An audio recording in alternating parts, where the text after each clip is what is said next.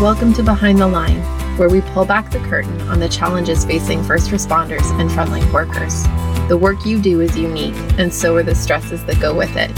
Join me as we tackle key issues to reduce risks for burnout, and as we work to support you in doing the job you love without sacrificing being the kind of person you want to be.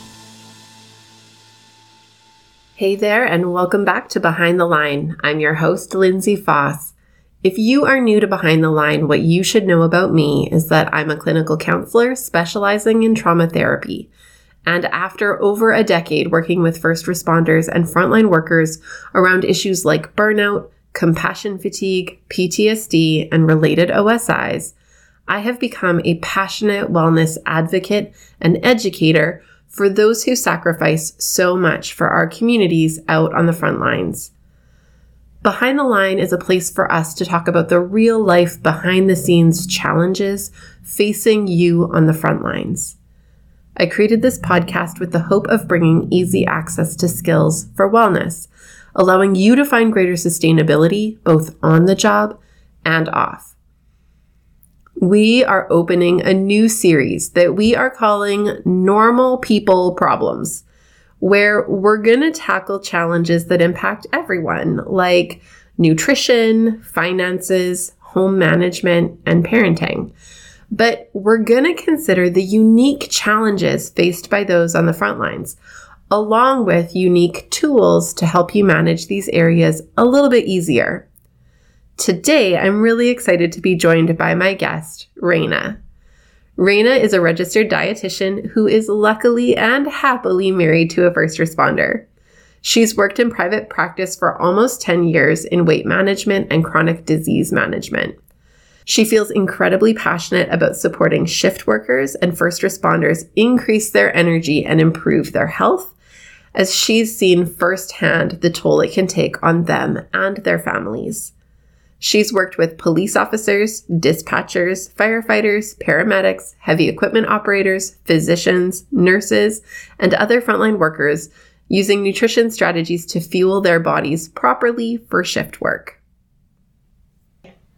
Welcome, Raina. I'm so excited to have you here with me today. I am so glad that we were able to arrange a time to talk and connect because I'm really excited about this series that we're doing on normal people problems.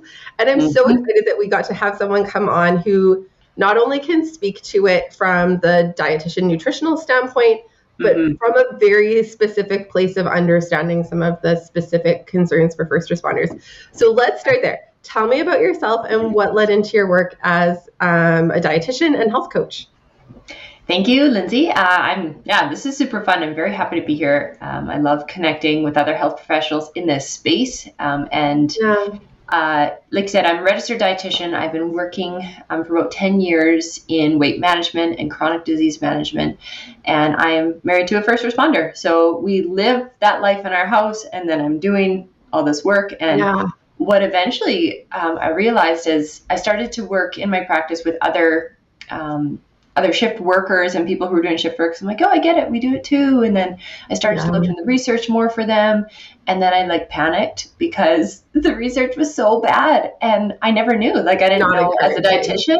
I didn't know, like, as my husband was a shift worker. Like, I just had no idea. And so yeah. that that really led me down this path. And um, started my own private practice specifically in the world of shift work and i connect with a lot of first responders um, in that world and uh, I just couldn't see anything that was really good, specific, practical, tangible strategies for them to be able to put in place to um, fit with their crazy schedule because it's crazy. And so there's challenges with um, being a first responder, um, and my husband's in law enforcement specifically. So there's challenges with that job itself, and then there's challenges with shift work. And then when you combine them, it's just like, oh, what do I do? So Exactly. That, that's where that's where led me to where I am now. Yeah. Well, and it's I always find it funny because so from the like therapist seat, mm-hmm. those are the pieces that I often get that are like, yeah, I'm here for therapy. I need to do all of this work yeah. about traumatic exposure and high stress and how I yes. calm and regulate my nervous system yes. and how I support better coping and all of those things. Mm-hmm. And then it's hilarious because people often will come in and report things like, you know, I know I don't eat well, I know I don't sleep well, I know that my fitness is all over the uh-huh. map. I know that, right? Like all of these very oh, practical yeah. kinds of concerns. And I I can speak to some of them, mm-hmm. but mm-hmm. It, it's hard to speak. It's hard to be the expert on all of the things. Oh, you can't. Yeah.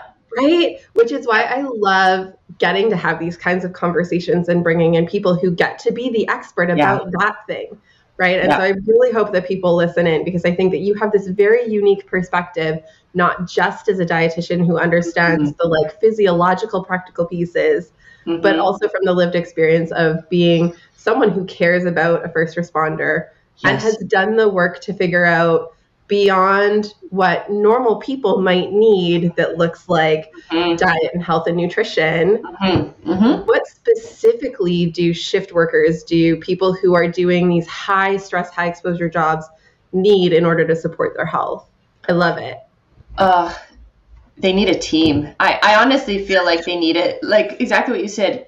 Um, and I've done a lot of thinking, like reflect on this. Is like you actually, I feel like they need a team of healthcare professionals specific to them. Like they need a physician who understands and really, I think, supports circadian rhythm. They need the mental health support that um, has can give them the coping skills they need to deal with what they see on the job because this is their everyday. But like for me, as a, just a citizen, if I'm calling a first responder, it's the worst day of my life.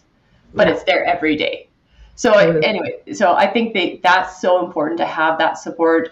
Um, I think they need sleep specialists. I think, anyways, so I think yeah. I think they actually need a whole team, physio, physical therapy, yes. um, fitness experts. So I don't see a lot of people actually doing that, surrounding themselves with a team to support themselves because it feels like oh we should just be able to make it through. It's just a job.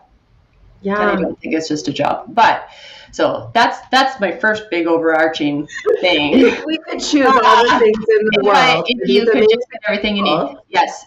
But I think one of the key the key things to understand and, and I've kind of come to this realization like muddling through the research and that sort of and, and working with people yeah. is just the understanding first of all that um, when you work shift work, you're actually jet lagged.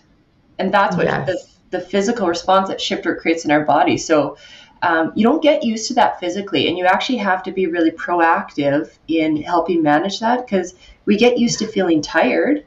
And I think they get used to feeling like just this certain level of fatigue that's just there all the time as we flip back and forth through these rotating shifts. Mm-hmm. But I mm-hmm. think the first responder community, because primarily they are doing shift work, that's part of part of yeah. what comes with the position, is that um, and I and from the family side of it too. When I learned that, yeah. I was like, oh, I get it and I wasn't like right. That's like a very different context to try to like anchor it to. Yeah. Yeah. So I think when we understand that and, and some of the physiology that comes behind that and how we eat and when we eat to help manage that, um, that's really changed some of my clients' perspective on what they're doing with their food. So yeah, um, yeah, it's Good kind one. of a, a bigger, broader answer. And there's so much we can do specifically, but I think that's that's one of the things that I think first responders just need to know about their bodies, what's happening when you flip yeah. back and forth between days and nights. You're jet lagged. Totally. Well, and I think I think that's a great place. So one of the questions I have for you are what are some of the mm-hmm. challenges that you see in your yeah. work with first responders and frontline workers? And I think that that's a really yeah. good, solid one. I think that there are probably others. So I want to dive yes. into that a little bit more. Okay. So what are some of yes. the other challenges that you notice mm-hmm. with this population? Mm-hmm. Uh, I would say number one I see a lot is no time to eat. Yeah. Um, you can go from, so uh, again, in, I've worked with a lot of nurses, um, especially mm-hmm. these past couple of years during the pandemic, yep. um, absolutely run off their feet. You're wearing a mask all the time. You're in your PPE. Like you can't, you can't stop yeah. and grab a drink of water. You can't stop and, and totally. eat uh, when you need to. Or so, um, and then in the first responder community, I see this a lot paramedics, uh, firefighters, um, mm-hmm. dispatchers, um, law enforcement can go from call to call to call to call. Um, and depending on your just physical environment, you're in your vehicle, maybe in your ambulance, whatever, there's not a lot of room or you don't have an opportunity sure. to bring food all the time or we don't haven't had time to prep or whatever it is. So no time to eat is probably the the greatest challenge that I see. And yeah.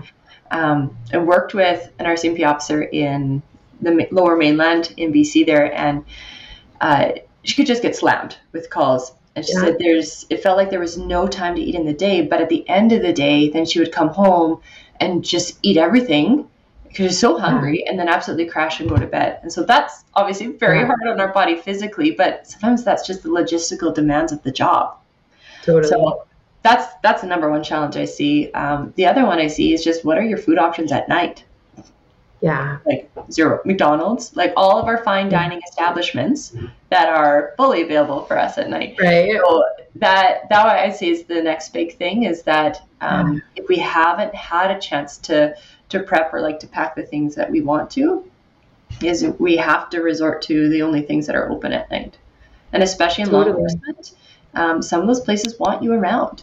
They they want your presence. Right. Um, the police officers kind of coming in and out or being around the drive-through or whatever. Just yeah. and so they offer discounts or they offer free food or free coffee or whatever totally. it is. So they make it appealing. That, oh, totally. So it's yeah. it's not really um, it's not our fault or or the first responders' fault when we're trying to eat healthy, but the only option we have is not the healthiest. So um, I'm not, yeah. not slamming McDonald's. I'm saying like I think there's there's things that we can do when our options are limited. We just have to be strategic about it. So um, totally. So that's challenge number two. And I think the third challenge that I often see is just yeah. how your body responds to fatigue, especially in the middle of the night. Is that mm. we experience really strong cravings. So you can have the most beautiful, yeah. perfect lunch prepped, but your body will crave the things that gives it the fastest source of energy when we're tired.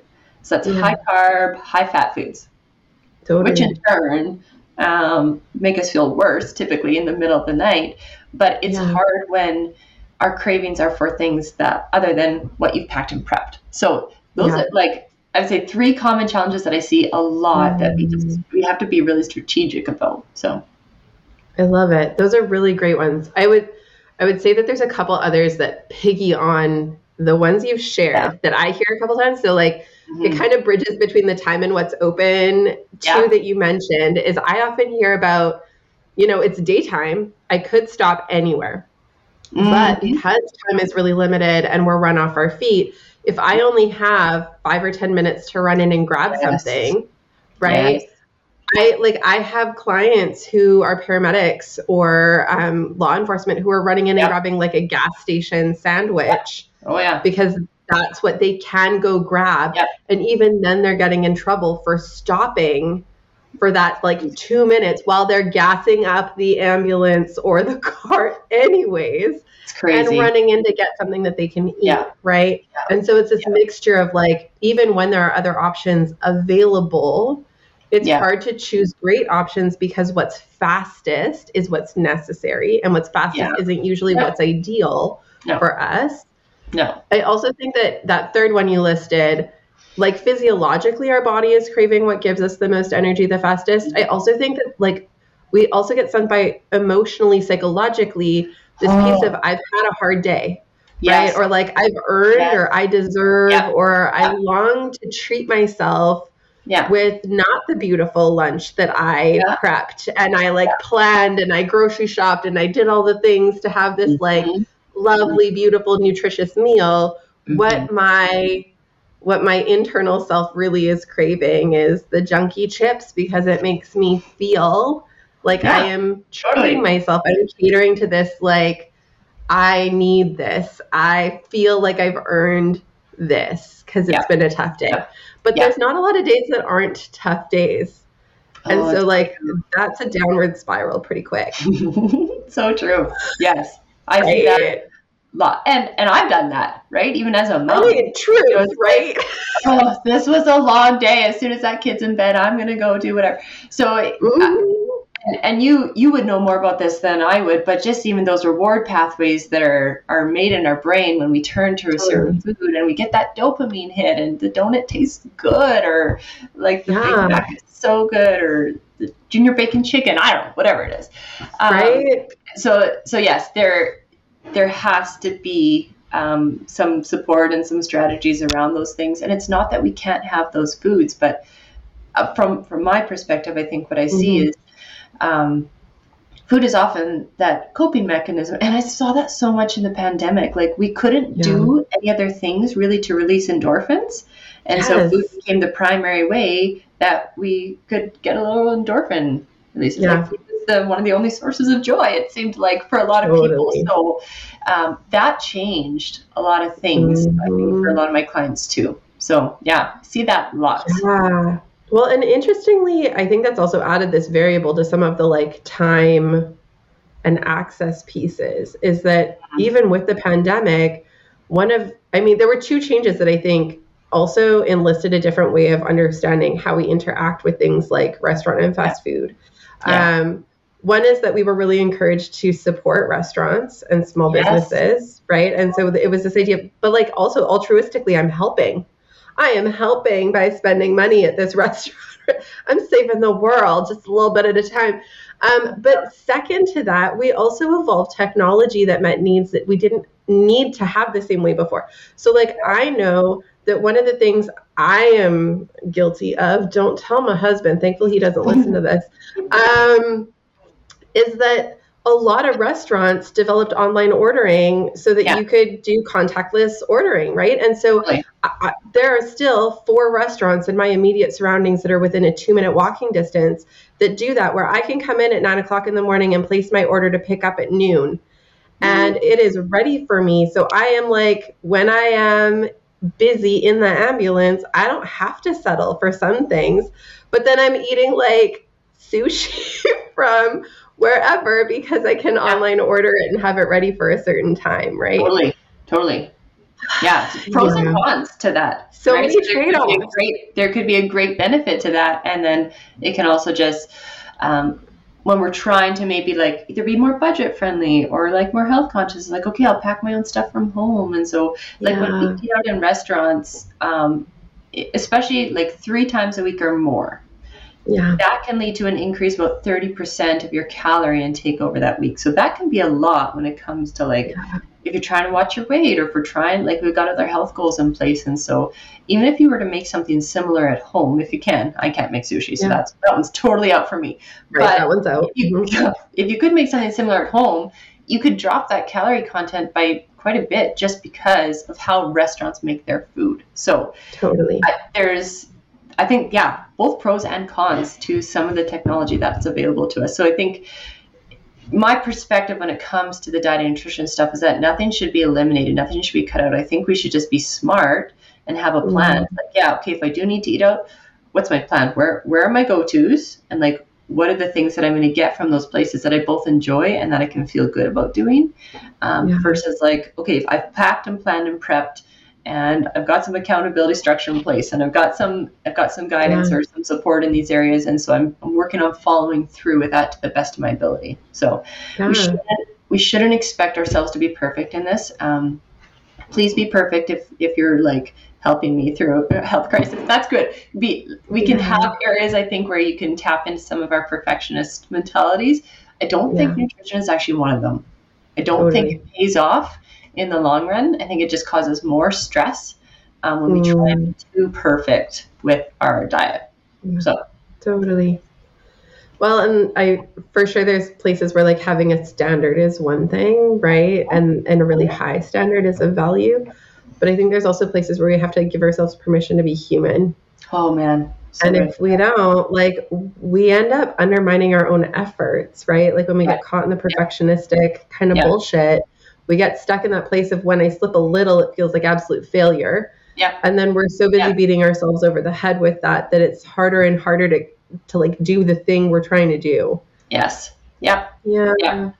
Yeah. One of the things I've seen lots, lots, lots, lots is just what I call like a kind of the toilet bowl spiral, and it, it mm. connects to sort of that all or nothing mentality where it's like I'm going to do this totally. perfectly or I'm I'm not going to do it at all. So as soon as we start in on something, and this time of year is a perfect example because we're like. Right? January 2nd, I feel like crap. So, therefore, I'm going to start a new clean eating regime. And so we do that. And then as soon as we kind of fall off that, it's like, ah, well, I had that thing, so now my day shot, so now I might as well now go have this. It's like, oh, well, now my mm-hmm. weekend's gone, so now I might as well do this because I already did all these other things. And then right. we just feel worse and worse. And We just kind of keep spiraling down, and that mindset is never helpful as far as like just just trying to live like a good healthy lifestyle it never helps ever mm-hmm. so so we just yeah. figure out like how do we stop that toilet bowl spiral down and like just like it's okay yeah. just it's that was fine to eat a donut is fine let's get back on track to wherever I, wherever mm-hmm. I feel the mm-hmm. best so yeah totally it's hilarious to me because I think we all know that like we all know yes. that it's not oh, helpful I know. And yet we so tend towards it. I'm like guilty is charged, right? Like I'm right yeah. in that too, where there's days that oh, you're yeah. like, nah, yeah, I mean, I already screwed that up. So I'm, uh, right? Like go big or go home. We'll wait till Monday to start.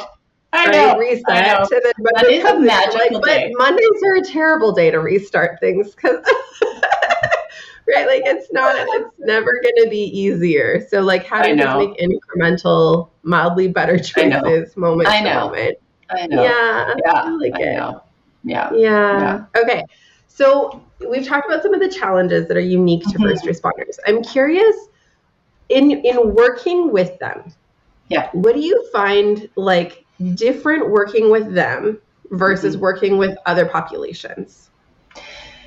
It takes more time just okay. because of how um, what their job's done, how long shifts are, and their shift mm-hmm. schedule. So when I'm working with somebody who's got, I'll, I'll, just say like the normal Monday to Friday gig, yeah, like myself, pretty pretty normal, um, and we're working on some of their like workplace strategies or stuff like that. They've got five out of seven days a week, and then they can repeat, and it like it feels like they can okay, if I didn't get it on Monday, I can try again on Tuesday, and then I've got Wednesday, Thursday, Friday, and and then repeat. So there's a lot mm-hmm. of consistency there. For some of my clients, their schedule is is consistent, but they've just got like there may be a four on, four off schedule, or they've got two days here and then four off, and then three days here and then two off, and so it's very sporadic. Mm-hmm. And so to feel any sort of consistency in your diet routine actually takes longer Mm-hmm. And so, um, especially for putting in strategies for night place, I'm like, okay, here's the meal time, and I want you to actually try.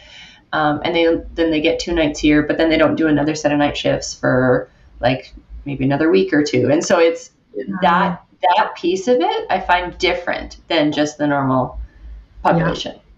Totally. The other thing too is just when you eat is obviously yeah. so different because you're you're awake just for different hours of the night and your schedule is different. Um, so we have to like my goal is to kind of take each person's schedule and say okay when are you how long can you sleep for and when are you waking up when when should you have breakfast when should you not and so the research mm-hmm. is actually pretty clear on how we best support your circadian rhythm based on right. when you eat and what eating overnight actually does to the body so there's there's definitely specific things we're trying to do for yeah. shift work um, and and for the first responder for the frontline workers to help their night shifts feel better, but also to make sure that they're eating enough.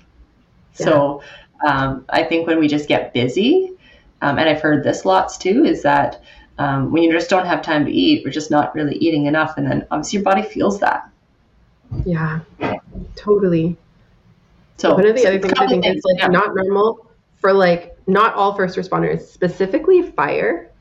Mm, um, mm-hmm. Is fire does this really unique thing of eating together Yes. Um, right? It's weird. It's and, I mean weird. It's it's it can be beautiful. it can be lovely. That that's a thing that they do. Yeah. But for people who are trying to be mindful of how and when and what they're choosing to eat, mm-hmm. mm-hmm. the expectation is that you're participating in this thing we do yeah. culturally while you're yeah. here at the station. And that you're not just participating in eating the food, but in like buying the food, making the food, mm. cleaning up after the food. And so I've got a couple of clients who are like celiac, for example, who oh, actually yeah, yeah. like buy groceries for the station, participate in making a meal, sit down while eating this meal, and are responsible for helping to clean up after this meal that they eat none of because it actually makes them ill and they have to sit down with a meal they brought and microwave it separately. But the expectation is still that you participate in this cultural thing, oh, which I think yeah. can have lovely pieces. But yeah. for those who are maybe on the outside of or are trying to make different choices, it's it's like this unique complication that adds yeah. to it. Yeah. Yeah. There's always going to be, um, when we're eating together in a group, that social pressure um, yeah. to eating, like whether that's a restaurant or in in like the fire hall sort of situation. And I've definitely worked with some clients before who said like, I just eventually stopped eating what they were cooking because yeah. I didn't feel good when I ate that food, and then I had to work the rest of my shift. So that's brutal mm. because you want there's like I said, I think it's awesome that they have it's it's like that really family tight situation and many mm-hmm. like first responders have that kind of tight mm-hmm. tight knit group feeling that community or bonding or brotherhood or sisterhood or whatever that totally. looks like but yeah. um, so i think that's awesome but i think there are so many challenges like you said and so that's a pretty deep rooted cultural thing that i don't think will just change overnight but yeah. um, what it looks like supporting those individuals can be yeah. so different the other thing that firefighters get to do too is they often get to sleep on their shifts and so yeah. if they get a chance to go and sleep overnight, which is awesome and fantastic, um, but then they're waking up here and there, then the, then I think um, in working with some of my clients, then they feel confused, like, well, should I be eating after I wake up, or is my body still think right. it's night, or should I uh, should I be doing that, or like how how should I sleep when I get home then? Because if I've got some sleep there but totally. not enough, and then so that's different than just potentially um, when you're on the ambulance or if you're a nurse or whatever or, or yeah. if you're dispatching you just have to be up all night yeah and so you don't you don't get the same opportunity to go and sleep so fire is unique in a couple of those things yeah. that makes their schedules just like you really have to sit down and try and map it out and say okay if this happens then do this if this happens then do this yeah. and then so you can feel confident in knowing how to manage some of these aspects that come with your job totally well, and and that's the thing, right? Is that they are really unique, and even how like one hall operates is going to be different than how a different hall operates. Right? Like there's all these nuances to it that make it even yeah. that like conversations like this can have a ton of value, but there's still ways that it maybe needs to get like personalized and tweaked. It does. Yeah. Yeah. It totally does. Fair. Okay. Behind the Line is sponsored by Beating the Breaking Point. Beating the Breaking Point is a seven part online training program designed specifically for first responders and frontline workers and tailored to fill the gaps in your training to support resilience and sustainability. Whether you're new to the work and wanting to cultivate tools to prevent burnout, compassion fatigue, and related concerns, or you are deep into your years on the job and have gone a few rounds with burnout and other mental health challenges, this program offers the foundational pieces you need to support personal and professional wellness for the long haul. You are a helper. You love your work and you sacrifice a lot. Investing in you and your sustainability is the best gift you can give yourself and those who lean on you. We make this program as risk free as possible by offering a limited money back guarantee to ensure that it's a fit for you. If you enjoy Behind the Line, you are going to love this program. Google Beating the Breaking Point Lindsay and find everything you need to get started, or use the link in the show notes. Now, back to the episode. So, let's talk general then. What are some of the pieces generally that are key for first responders and frontline workers in terms of what they need to be aware of and keep in mind when it mm-hmm. comes to diet, nutrition, and health? What are your okay. like top things that they they need to be focused on? Yeah. So I think the biggest thing that I get asked is when when should I be eating? Right? I'm working yeah. around the clock. Um, should I should I have breakfast when I wake up? Should I have breakfast before I go to bed because that's breakfast time? Like what? Mm-hmm. what they just feel so turned around. And again, it kind of relates back to that jet lag sort of thing. So um, my one of my biggest strategies is you still to keep us on this time zone to minimize that impact of jet mm-hmm. lag. Um, you still need to follow our normal yeah. eating hours as much as you can. So that yeah. breakfast should happen in our typical breakfast hours. You know, yeah. like maybe six to eight a.m. I don't know, somewhere somewhere around there potentially. Um, and then we still want to be having, if we if we can, because I know I know every day is different. Um, yeah. That lunch should happen at a relatively normal lunchtime. Supper should happen at a relatively normal supper time if we can. Right. The difference being is that when you're actually sleeping through some of those meal timings, I will mm-hmm. I'll flip them to where they into a different part of the night. But um, the research is really really clear on this. Is that when we eat throughout the night, especially the hours between like midnight and 6 or 2 a.m. Yeah. and 6 a.m., it is brutal for our body and for our health. Mm. So, for many of my clients who've got just nasty gut issues um, yeah. because we're having our biggest meal probably between 2 and 4 a.m. We right. don't have the same digestive enzymes to actually be able to handle that food during the night like we do during the day. Mm. So, then it's really that we're watching some of that meal timing. Um, yeah. shift workers at high risk for heart disease and cancer and diabetes, one of the main reasons is because we're eating those meals at night. And again, as we talked before, what's available to us? McDonald's. Totally. Or whatever. So if we're eating that stuff at night, from our health perspective, it's terrible. My husband's got a stomach of a rock. He can have a Big Mac at 3 a.m. and it is no problem. I can eat mm-hmm. like two almonds and I'm like, you know, like hunched over in pain. Like I, my gut can't seem to handle that. But some people, yeah. it's like it doesn't actually bug them. But from a long-term health perspective, I'm like, oh, please no, please no. Well, so that's the thing, right? It might have bugged them today. Yeah. But it's this like trickle down effect that carries over long term. Yeah. Yeah. yeah.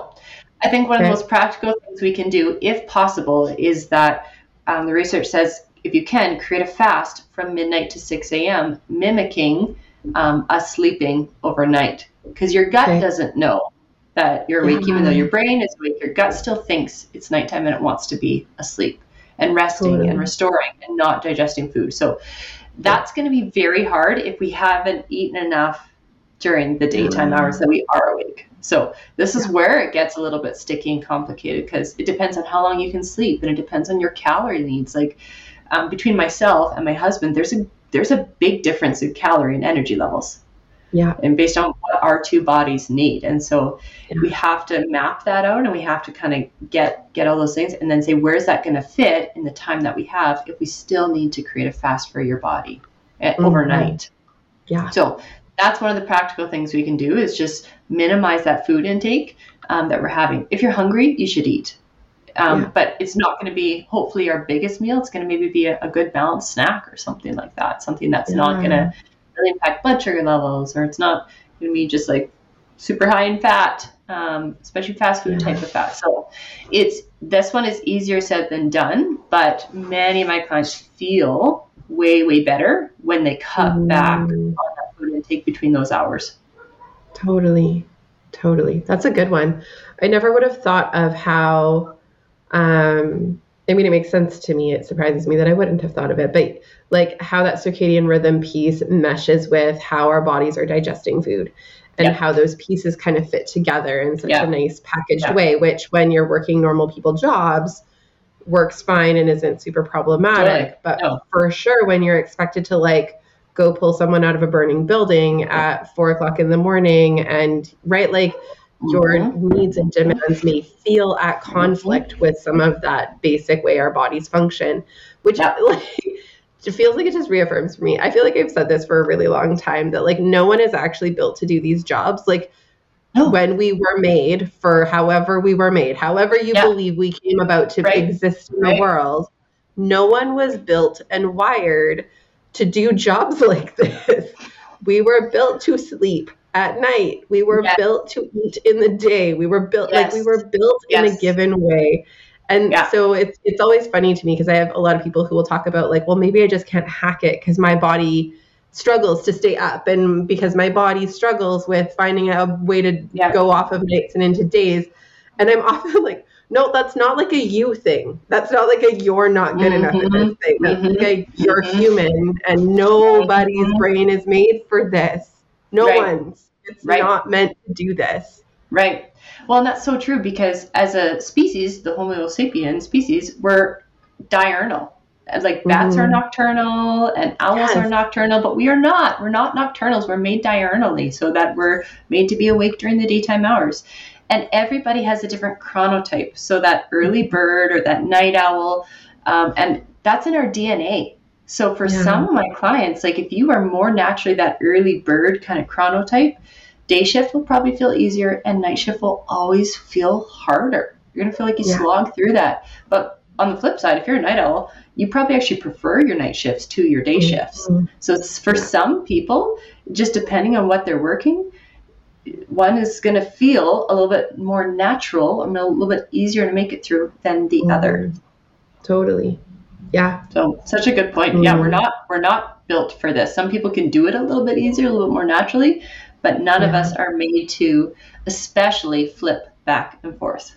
Well, that's the, the piece, right? It's yeah. like regardless, no one is all of the types, right? Yeah. And so to oh, yeah. flipping is hard. Yeah. Mm-hmm. Absolutely. Well, and even like the night owly people I know are still not typically up and at 'em at four, right? No. So like no. while night shift might be easier on the front end of night. Yes. By exactly. the time we hit the back end of night, no one's cool. No. no one is good with this anymore. No. I think the most common, t- and I've I've uh, had the opportunity to do some training with um, our local police force here, and, and the most common mm-hmm. answer I heard when I said, "What's the hardest part of your night shift?" Between four and six a.m. Most yeah. common, and so by that point, like your sleep drive's probably so high, and the fatigue is just crazy. And even if you are a night owl, it doesn't matter. That's still crazy mm-hmm. hard. I think where that DNA driven thing makes a difference is how well you can sleep in during the day. Yeah. To catch up and to actually totally. give your body the rest that it needs. So, so much. There are, this is where I just nerd out. There's so much that I feel like, ah, oh, we should work. Oh, okay, we need to talk about this. So, um, yeah. And I really try and stay in my lane from from the nutrition side of things, but like your gut and your brain are so closely connected. So, like you said, when that stress level that is so commonly associated with this type of work when that gets high and not managed well and food becomes coping mechanisms and then our gut our mm-hmm. guts get thrown off because we're so stressed and like ugh, it's just it's it's a lot there's there's lot. so much i think for this demographic and i obviously feel so passionate about it because it's my husband too yeah. it's my family yeah. too so um, and then I see his coworkers and I see our friends and I see I see the dispatchers I work with and the paramedics and just like the what they give mm-hmm. and the toll it takes on their body physically or on their families or whatever it is, um, yeah. they deserve all the support in the world. And they sometimes get the bottom of the barrel it comes to their benefits and that sort of thing. Like I have, I've had clients who are just accountants or whatever, and excellent jobs. I'm not not shaming any of that, but they have like thousands of dollars in all these benefits and they come to me like yeah i've got thousands of dollars to spend I'm like oh that's amazing and then you talk with a firefighter or a police officer and they're like i don't have any nutrition coverage mm-hmm. like i totally. i don't get it i don't get it i know i so, know anyways so yeah. That's that's my rant. I feel like we could go on a totally different diverging that, that direction, and I could get me back on track, there, Raina. Get me I back on track. Okay, so we've kind of talked broad strokes what what some yes. of the like hardest parts are um and I, I love this piece about about having a fast and being conscientious of that fast happening from totally. about midnight to 6 a.m where totally. possible totally. Um, recognizing there may be some like caveats to that dependent yeah. on kind of the scenario really what are some of the tips tricks or tools that you suggest for those who are serving in these roles to support yeah. better nutrition without adding to their already high stress levels. So, yeah. like, I, I heard you talk a little bit about prep. Um, yeah. I feel like that might be a piece we want to touch on. Um, I also wonder about like gut health. Are there things that we can or should be doing to help support or stabilize that? Like, mm-hmm. I hear a lot about like, mm-hmm. well, I should be taking a probiotic, but not the crappy probiotic, the really high quality probiotic that costs a billion dollars. And I, like, I know everyone has the things they've heard. So what are what are the things that you really anchor to and focus on and encourage this population to really mm-hmm. if you're going to spend time and energy on anything, these are the things. Yeah, so good. How much time do I have? Uh, no, I'm kidding. I'll make as much quick. as you want. okay. We'll take what we um, can get. Uh, so after well, I'll come back to that fast idea. So after doing that piece of it, what is actually very important is to have a breakfast then before going to bed. And what will help make this successful is to spend a little bit of time and effort actually meal prepping some quick breakfast things that we can do mm-hmm. to have ready for us. Because if you come home from a long night shift, um, it's or even if you're waking up early because you've got an early start to mm-hmm. to your shift um, and you're not a early morning person like that we we won't take time for breakfast we don't won't, we don't have the time we have to hit the road we've got a call coming in whatever it is we're not going to have that time so if we actually yeah. meal prep some quick breakfast things, and it's literally like Greek yogurt parfaits, maybe some overnight oats, um, maybe uh, I've sometimes done like little mini omelets baked in muffin tins. Yes. Um, and those mm-hmm. freeze well. I've got actually, I bought some from Costco recently that were done for me, like little mini frittatas. Mm-hmm. Awesome. Because then it's literally, you can yeah. pop it in the microwave or whatever, and it's very, very fast. So, breakfast yeah. before you go to sleep after a night shift is very important to protect your sleep quality um, yeah. so that you can you're not waking up from hunger especially if you've been fasting overnight the other thing totally. it does is it helps tell your body what time it is so that it keeps us in our time zone minimizes that yeah. impact of jet lag, etc. So that's one time that we should actually be having breakfast is still again within that like maybe six to eight a.m. somewhere around there. Yeah. Um, after you finish that overnight fast, whatever okay. that looks like, it will be easier if we put a little bit of effort into prepping breakfast. Breakfast yeah. should, if we can, absolutely include protein. Okay. Um, that will really help stabilize your blood sugar levels, um, whether you're starting a day shift or whether you're coming home and you're going to be going to bed. Um, I don't normally suggest like a Ricky's Brekkie bowl. Like if you're coming yeah. home from a night shift and trying to get you don't that's not the time to like hash browns and sausages and pancakes right. and all the greasy things uh, my yeah, body's gonna get sit, real angry about. it's gonna sit pretty heavy if you're trying to go to sleep. Yeah. But uh, if we're just doing something that's a good protein source it's maybe a little bit lighter maybe a smoothie maybe that's all it is it's just, just a nice uh, shake With or like something protein like powder in it or something. Totally totally. Yeah. um, that that should sit pretty easy for our gut to be able to get a good quality sleep or on the flip side could be the same breakfast for your day shift um, your energy levels are going to feel better throughout the morning. You'll feel fuller for longer so that you're not mm-hmm. just immediately crashing in the morning yeah. right away. So okay. that piece of it, um, I actually spend a lot of time with my clients focusing on that breakfast side of it because we skip it a lot mm. or we just don't feel like eating it when we're waking up super early in the morning. So yeah. that's still an important thing to do. Hmm the balance at each meal and snack that you do, and this is something that gets a little bit more specific for each person, but um, if if our meals are all carbohydrates and carbs are easy and they're fast and they're accessible and we can get them anywhere. But if that's typically what we're having over the course of the day, then our blood sugar levels do this and our mood follows that. And we we feel that in our energy levels over the course of the day. And so it just kind of feels yeah. like a roller coaster. So some of those strategies and, and some of those very simple meal prep things that we can put in place to have protein at each meal and snack. And of course, I, I I recommend a lot of vegetables in in my clients' life, and so um, because of their fiber content, because of their nutrient content, because of how they keep your bowel movements regular and they lower cholesterol and yeah. they prevent chronic disease and they stabilize your blood sugar levels and they keep you fuller for longer on fewer calories. Like there's so many obviously mm-hmm. great benefits, but um, so the balance at each meal really has to be there for us to be feeling good energy, to be feeling stable, to be feeling satisfied, and and just to be hitting our body's nutrient needs that we can through food as much as we possibly yeah. can. So perfect. Um, so I, I recommend. I've got some stuff sitting on my desk. Like that we're not just doing a carb all by itself. So like this apple, we're not just doing a piece of fruit potentially by itself, even though it's fast and easy and it's nutritious. This is a good food. Mm-hmm. But I always recommend if you can, I've got a little piece of cheese here, to pair things together, like a protein yeah. and that carbohydrate together.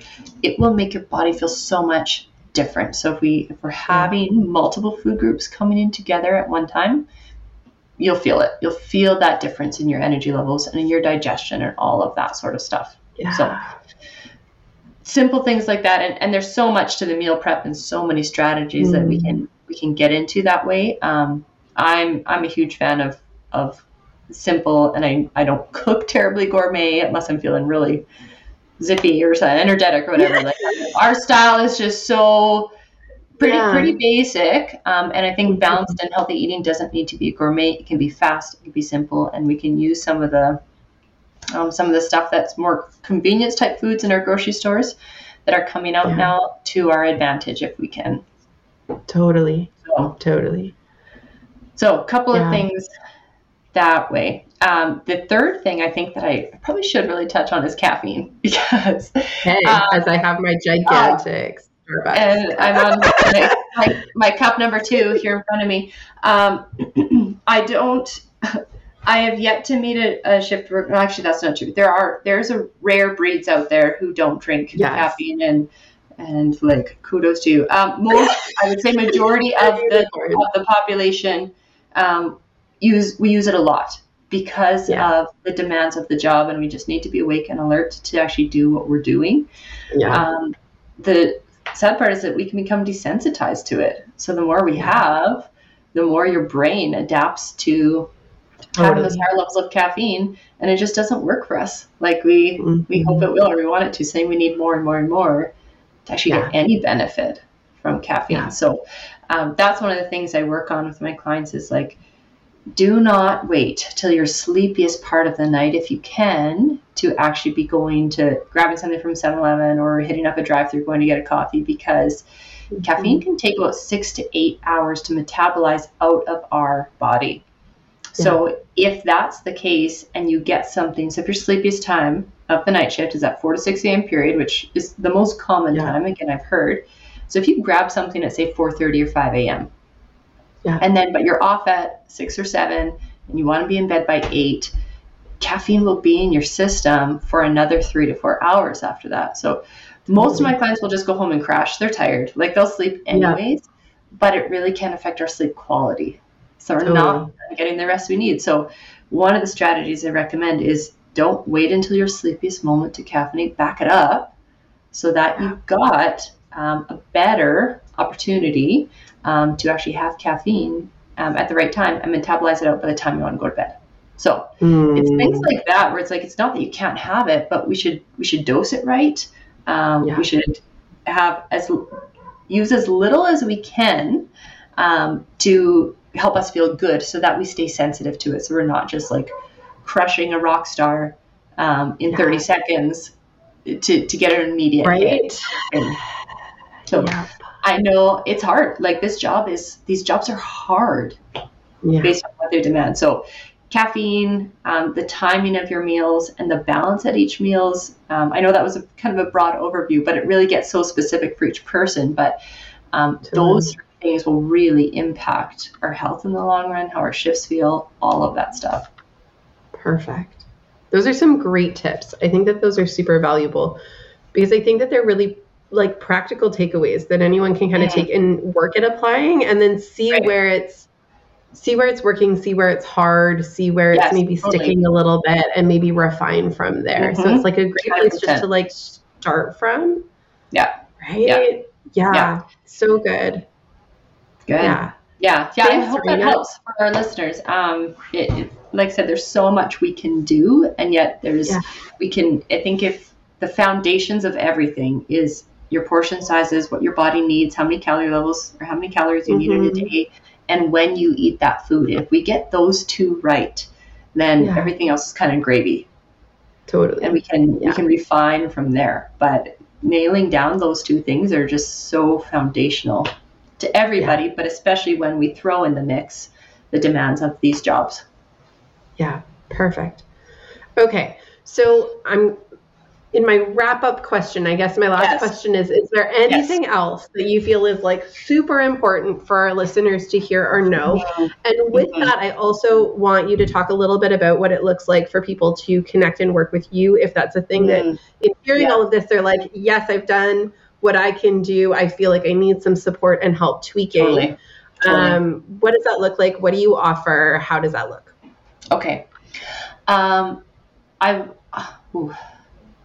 I think okay. I think th- I think such an important thing is um, food is is fuel. Our performance at our job is really going to be impacted by how we eat, and so yeah. a lot of times food feels optional. When I get a chance, I'll stop and grab a bite.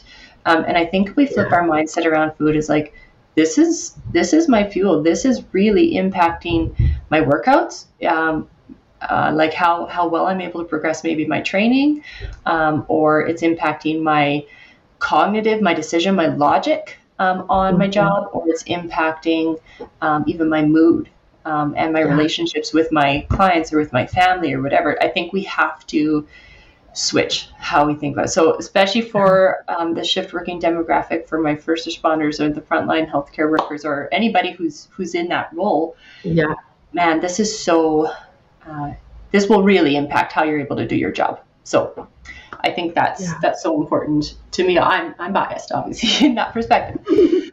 um, but as far as like taking it to the next level and what does that actually look like and and lots lots of people are are just starting with these strategies and starting to feel good but eventually we get to the point mm-hmm. of like but how much does my body actually need yeah. and out here and I'm sleeping here and I'm doing this here and how do I how do I fit all these puzzle pieces together um, I kind of offer two different options obviously I do one-on-one uh, nutrition counseling options and I have a few different packages just based on how much time somebody wants to kind of yeah. spend. It's like, you know what, I want to spend a year working on this because I feel like there's totally. so much I need. So so you have those options of just individual one-on-one nutrition counseling, like like yeah. with kind of any nutrition professional support.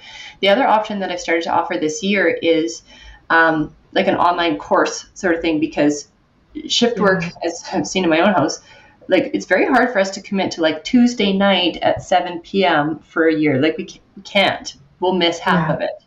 And so um, the program that I've I've pulled together is it's a 12 week program, but it kind of goes through all the foundational things. So everybody gets their own personalized nutrition recommendations, but it's a hybrid of both like live teachings and then recorded sessions. So if you can't mm-hmm. make the live teaching, that recorded session is available for you when you can come and grab it. So you get a resource mm-hmm. bundle, you get all the stuff pulled together. And so it's a more affordable and I think more accessible option than a one on one individual program. But some yeah. people absolutely need one on one because of maybe yeah. it's a health condition or they're like a high performing right. athlete and doing this job or whatever it is. So, yeah. but um, I've had some really great success and really great feedback from some of my participants going through the course. So mm. those are those are kind of the two options if somebody feels like, yeah, I want to take this to the next level. So that's awesome. Raina, I so appreciate the work you're doing and that you are doing it in this way that is really conscientious of this population that goes to such great lengths to protect our communities and that I so often feel like we're letting them down. And so I love when I find other professionals that are like, no, we have to honor Same. what these people yeah. are doing and support them in doing that as effectively as they can because I need them there when I when my kid is sick, when my you know, when my family's at risk. I I want them to be okay so that we're okay.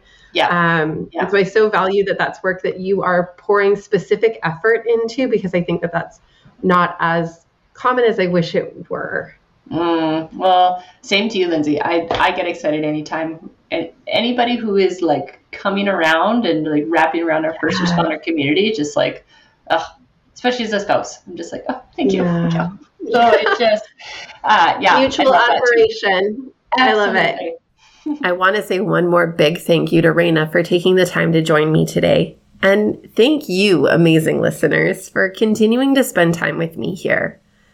If you value this podcast and want to help us in our mission to support frontline wellness, there are three ways you can do just that. Number one, rate and review Behind the Line on Apple Podcast or wherever you're listening. Number two, follow me on social media at Lindsay A. Foss and engage with me and this amazing little community that we're building there. Every time that you like, comment, and share our posts, you help us spread like wildfire thanks to the magic of the algorithm. And last but not least, share this resource and our other resources with those you know, whether that's forwarding our weekly newsletters on to your friends and coworkers, listening to the podcast as part of a team meeting, or using our burnout indicators checklist and triage guide as a staff wide assessment tool Every little bit helps us take our mission to the next level and serve those who are sacrificing so much to serve our communities out on the front lines. Know that we can be found online on our website, on most major podcast platforms, as well as on YouTube. We make all of our resources available to you because the work you do matters. But more than that, you matter. And we want to make sure that you have what you need to keep up the good work at work as well as in your real life outside of work. So use it and share it. And until next time, stay safe.